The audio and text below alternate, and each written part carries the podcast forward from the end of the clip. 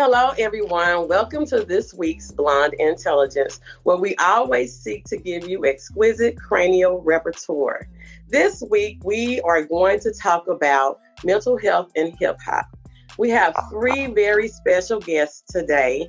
We have Mr. Rhyme Rocker Nephew Michael, we have Mr. James Wooder, OG Dub Mac, and we have licensed therapist Miss Montoya Key. Hello, everybody. How are you doing? Hello. The ultimate goal of hip hop mental health is to cultivate a level of consciousness and empowerment through healing of shame, insecurities, and low self esteem. So, today, that's what we're going to try to do. We're going to try to bring forth some consciousness because I believe in different things, but I really believe that the, in the lyrics that people write influences other people and of course, Montoya, you know, music has always been, music therapy has always been used in mood disorders. So I just felt like that we needed to talk about it today, especially for some of the younger artists. A couple of facts about Black people and mental health. This is Blacks are most likely to be diagnosed with schizophrenia rather than mood disorders compared to white counterparts with the same system symptoms. So, asking everyone on the panel, why do you think that blacks are labeled as aggressive and and and and, and crazy and all this kind of stuff when they're expressing expressing how they feel rather than they're having a bad day? Well, Anybody? well, because um, I feel that um, we have been in most stressful situations, put in stress, uh, just being black, period, and every everybody want to make an excuse for it, you know, but really, it's not that we're black. We have been um, put in a whole lot of situations by being black. So because we shout out about it, we have a problem now. No, we don't have a problem. We're not schizophrenia. We just tired of the drama, and we get mad and upset just like real people. You know, other people in the world do too. So there's So, no uh, difference. so, so are you saying that the rest of the world don't look as black people as real people? Yeah, a lot of them don't. I wouldn't say the rest of the world, but as far as the uh, other white uh, pigmentation, because they they put us here as property. So to them, they don't treat us like we're real people. What about black? some- What about blacks outside of America? Well, they only know what the media put in in their face. So of course they uh, have a uh, perception of us because you know the media portray us to be uh, ruthless and hoodlums and and all this type of stuff. But they don't show the good side of us. They don't show the good the stuff that we've been through until the Floyd incident now they're starting to realize that you know we have been going through a lot you know uh, in this world that we live in which is america I was going to add, um, schizophrenia is one of those that um, it is one of those diagnoses I do see given a lot more, um, just because of the aggressive, they say, quote unquote, that we have a lot of times. Um, I've seen it given a lot into juveniles who have committed serious crimes, but a lot of times once you get in there and I've got to working with them, I realize it's a lot of trauma. It's a lot of hurt. It's a lot of pain that they weren't given the opportunities the same as their white counterparts. Um. They instead of them getting maybe a slap on the wrist and a chance to be um, Getting a cheeseburger? Baby basically basically getting uh rehabilitated we we pipeline we pipelining our kids to prison and i feel like that's the reason why i um i find it hard to work actually there in the system because it's like you're fighting a system that has already been put together to basically take our children down that way and put them in prison. Especially with that diagnosis. They're automatically right. going to be because it's going to follow them throughout throughout throughout childhood into adulthood. When they get stopped, it's something that comes up on their register. They a lot right. of people don't know that with certain diagnoses, anytime you get stopped by the police, it automatically shows up. So that's why you have to be mindful on who gives your diagnosis and when you can get a second opinion because you can get a second opinion. Okay. Well, another fact that I found is blacks are more often to suffer from trauma and violence, which impacts mental health at all ages, for which we all just went over there. You talked about the children, you talked about when you were young, and, and the the uh, the angle in which you look at it from.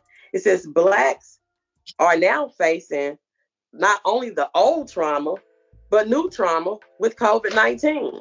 I mean, so how have y'all been dealing with COVID 19? I, I will say that I have been, um, as a person who was exposed to somebody, you got a mask on. I can't tell a person they can't come see me because they're dealing with their own issues. Because being a person that's considered to be on the front line, I have to be there to provide that service. So, as a person who's been exposed to somebody who did not tell me they had COVID, it did um, it did scare me. It kind of made me mad. It made me frustrated. I wanted to like just I didn't know how I felt. Okay, some triggers that I have found of causes of stress and anxiety for blacks are grief, financial, police brutality, news media, and political rhetoric.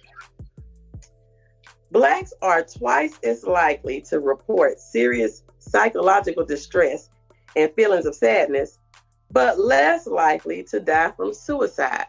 So, what are y'all thinking about the black people being found hanging from trees and the police saying that it's suicide? False. Yeah, I don't believe that. I don't believe that one bit. I don't. I don't think it is either. I think it's some retaliation stuff going on. Yeah. Growing up, in, growing up in a, in a, in a, in a preacher's house, growing up as a black man, you know, we had I had them old school grandparents. You know, back in the day, I missed them madears and them big mamas because, you know, you, right. it was it was the regulations in the house, and you know, it, it was it's, it's like um, depression and suicide, man, I, we was taught as kids that if you kill yourself, you go to hell. So even though I fought growing up, I fought suicide. I didn't want to go to hell. So I didn't kill myself. Exactly. yeah, I can I can understand that too. I don't want to go to hell. Sad as I was, I didn't want to go there. right.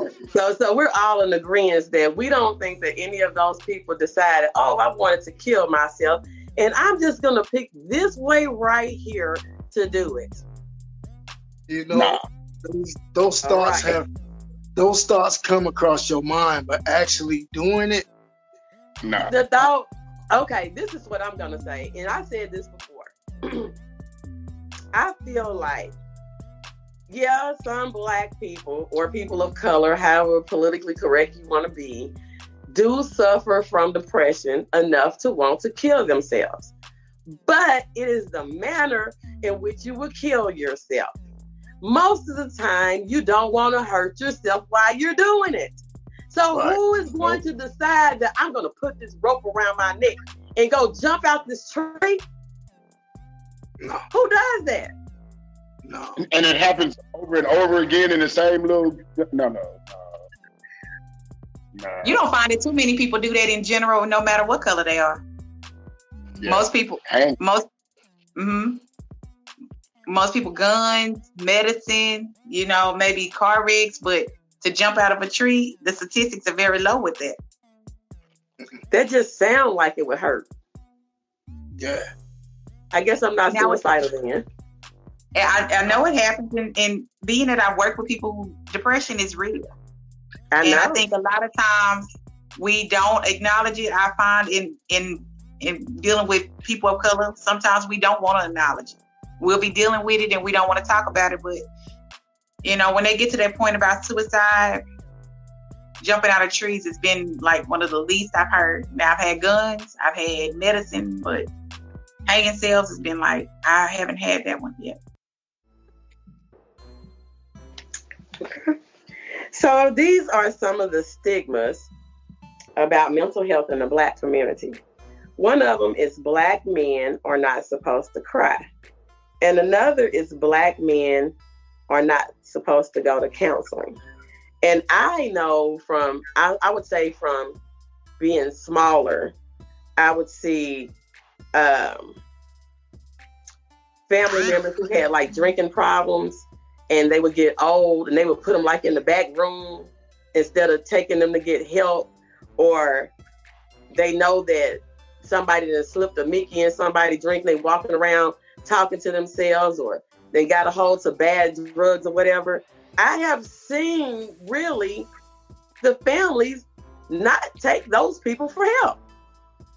So, what do y'all think about the stigmatisms that they have on the stigmas that they have on black men and mental health about getting services? Well, those stigmas, um, you know, uh, the black men not supposed to cry. A lot of us was raised that way. I had a mother that if I failed and scraped my knee and I came in the house crying, she was sobbing. You better not cry. You not no punk. You know, so I, uh, we're made to believe that way. We're, we're not supposed to cry. We sissies if we cry.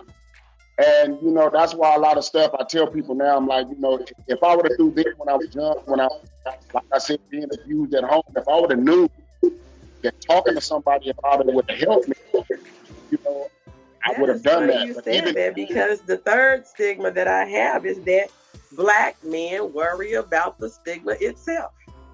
Exactly. It exactly. was all it was all a way to kill us because when you don't let stress out, yep. it stays in and it kills you. So crying is a form of releasing stress. Yeah. You get what I'm saying? So if they teach us not to cry, then what's that's gonna do? We're gonna have shorter lives because it's gonna build up anxiety and depression yeah. and aggression right. and all those right. things that they label. It leads to it leads to high blood pressure, cardiac arrest. It leads to right. all of it. Right. All of it. All of that. Like as, as, a woman, I, yeah. As a, as a woman, I have to take ownership because I too used to think that because I grew up in a military household. So I wasn't to be soft as a girl, that wasn't something I did. And then so when I had my son, I was like, listen, don't be doing all that crying. But then when I realized nurture versus nature, he's gonna need yeah. me to nurture him and be that woman, but also stand strong and hold on and let him know, hey, you got something to do, but I'm still here behind you. I got you. So I do and know that your mama is gonna come and gonna beat somebody up for you. I said, Mama Bear is real. I take real? it's real. I take these licenses and put them to the side behind my child. That's right. You know, I, I mean, I, I'm not no gangster, but don't push. That's my baby. You know, right. and so I, I tell my son all the time. I hug my baby. I love my baby. I love my son, but I also hold tight to that, you know. And I think that's why when I was working in the juvenile system and I was seeing so many of young men coming in there for murder and everything. And when I get them in the room, they can be the toughest thing in them in them halls, and they taking everybody food and everybody just automatically they just need to go to prison. They need to go to prison. Then I get them alone and I'm talking to them. Maybe some of the the tears you've never seen and everybody else scared of them on campus, but I can talk to them and I can get them to do anything I need them to do because they just want to be heard. You know, you can't yep. you can't rule with that iron fist all the time because sometimes that's all they know. Right. Yeah. So that's how. Right. Okay, so I'm gonna move to the next thing, which is how black people self medicate. It says black are more likely, more likely to binge drink, smoke, illicit drugs, use illicit drugs, uh, to abuse prescription pain relievers, Um, and it's uh, frequent among people who have undiagnosed mental health issues. So it brings me to my question of lyrics and music. A lot of the lyrics in the music is talking about binge drinking, about smoking weed and smoking whatever and using pills and popping mollies and all of that. But it says that music acts as a medium for processing emotions, trauma, and grief. So, do you think that it's a trend that these artists are jumping on now? I'm talking about independent artists because most of them write their own music. It's a trend that they're jumping on, talking about these things, or are they actually reaching out for some type of help in, in some type of mental health capacity? I think it's a trend. They say whatever's hot. No, okay. Nobody's original. Nobody's really original no more. I'm original. I don't even talk about that kind of stuff. But I'm just saying. But a lot of the new artists, they all speak on the same thing. And whatever Future come out with, if he's selling, all the rest of them is saying the same thing. You get what I'm saying? So nobody's really original. So half of them probably don't even touch the stuff. They hmm. just sing. Yep. Well, how do, how do you determine them from the ones who are actually writing about experience? It's hard because, you know, they only gonna the up and coming people are listening to what they doing, and they're gonna mimic what they do. You get what I'm saying? So that's what they doing. They mimicking. They not really being original. So, you know, I, I don't know. Maybe the original person that said it, maybe they is doing it. But when they got these new other artists that's listening to them, oh, that sounds tight. So now they doing it. Then they might even go experience popping the pills and all that stuff because of what they said. You get what I'm saying? So it's acting as an influence then. I would say, yeah. Okay. What you think, Mr. Michael? Pipe pipe. I'm, oh, I'm, I'm, I'm like this, man. I'm, I'm looking at it because it, it, it, reminded me when they used to say that, you know, when, when the gang uh, stuff went sky high and they was blaming it on hip hop. I don't believe that because you know, I, I started gang banging in the early 80s and we didn't have easy and none of that. So, do you think that music is not being used for therapy anymore? It's not. It's not. Hip hop came out just to express themselves. Hip hop wasn't done for money. It wasn't done for fame. It was just brothers getting on the corner expressing themselves and what they're seeing and what's going on in their community. And it went big. This is why I tell people now, I'm like, I do music because I love to do it, not because I'm trying to get paid. I can keep doing construction. And that's the whole thing right now. You, these new kids that want to be hip hop artists, they're coming in strictly to try to get the bag and try to get rich and try to be born. So that's why they rap. So they gonna do whatever's trending. They gonna rap whatever trend. Somebody making me talking about shooting a needle in his arm, and everybody gonna rap about it. And a lot of these kids are, are gonna do it. You know, like I said, we come from a different generation. We are uh, in a we are in a uh, generation of followers. Yes. We was leaders. We was leaders. We yeah. did stuff because we wanted to do it and we felt like that was the right thing to do. It may not have been, but that's what we felt and we did it. But we didn't do it because John Doe was doing it. We did it because we wanted to do it. You get what I'm and saying? That's the difference. I definitely agree with that. I think a lot of times, a lot of these kids are following trends. Um, I do know though sometimes it is hard to decipher who has really gone through stuff. But when you do, I, I used to do a talent show with my my boys that were locked up, and I would make them because they so verbal and they cuss you out and they go off. I tell them put your words on paper. And when mm-hmm. I tell you some of the realest stuff that you can hear, and would shut a whole room down, a room of 25 aggressive young men. I mean, some of the realest stuff you would ever hear, just stuff they've gone through. And then so it just upsets me when I see young people who really ain't never just went through nothing. Not to say I'm judging them because I don't know. but it just it hurts me to see, you know, it's really people who've gone through stuff and then you just got a trend. I see I see it with my young girls. Oh, Miss Key, you know, she got her eyelashes done. I'm gonna get mine done like that. You know, everybody wanna be somebody instead of just sound like a little jealousy too. Well, it was more so I want to be like her because she's got this and she's got that. And I said, well, what happened to us trying to get it on our own and trying to work hard for it instead of looking at music and thinking that's the way? Because nobody, you, you got to work for what you want, baby. But, you know, sometimes they, young girls, uh, you know, okay with popping mollies and all. I'm like, honey, I'm 36 and you looking older than me.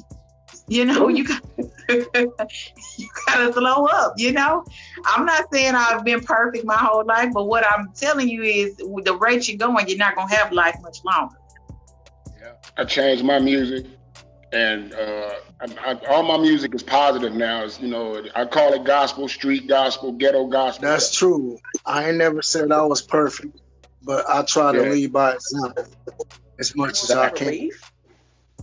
Yeah, I, I, was part of that. I was in the Nationwide Rip Ridaz when I came out on the on the uh, music uh, scene, and then uh, years later, I, I created a. Uh, I wouldn't say as an organization, but it was like a some type of.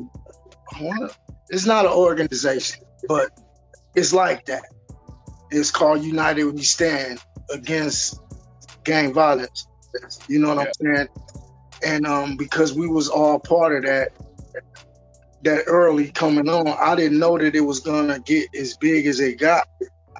And um, and as I got older, you know, because I got into church and I got into, you know, even though I was already raised in the church, because even my lyrics on the Nationwide Rip Rider Project, I was speaking about God on them lyrics. So I wasn't like one of the hardcore bangers. You know what I'm saying? That was on the album because a lot of them got killed. Just to keep mm-hmm. it 100 a, a lot of the hardcore gang bangers that was on that album are not living today. Yep. And I was blessed to get through that, but I was around when I heard them getting killed. Mm-hmm. Well, thank you. I guess I'm gonna plug myself. This is the new Blonde Intelligence podcast. You can find it on all major podcast platforms. Um, you can also find the actual video on all the Blonde Intelligence video channels. Uh, you can go to www.blonde-intelligence.com and all the information, the blogs, everything will be there. And I appreciate everybody for coming.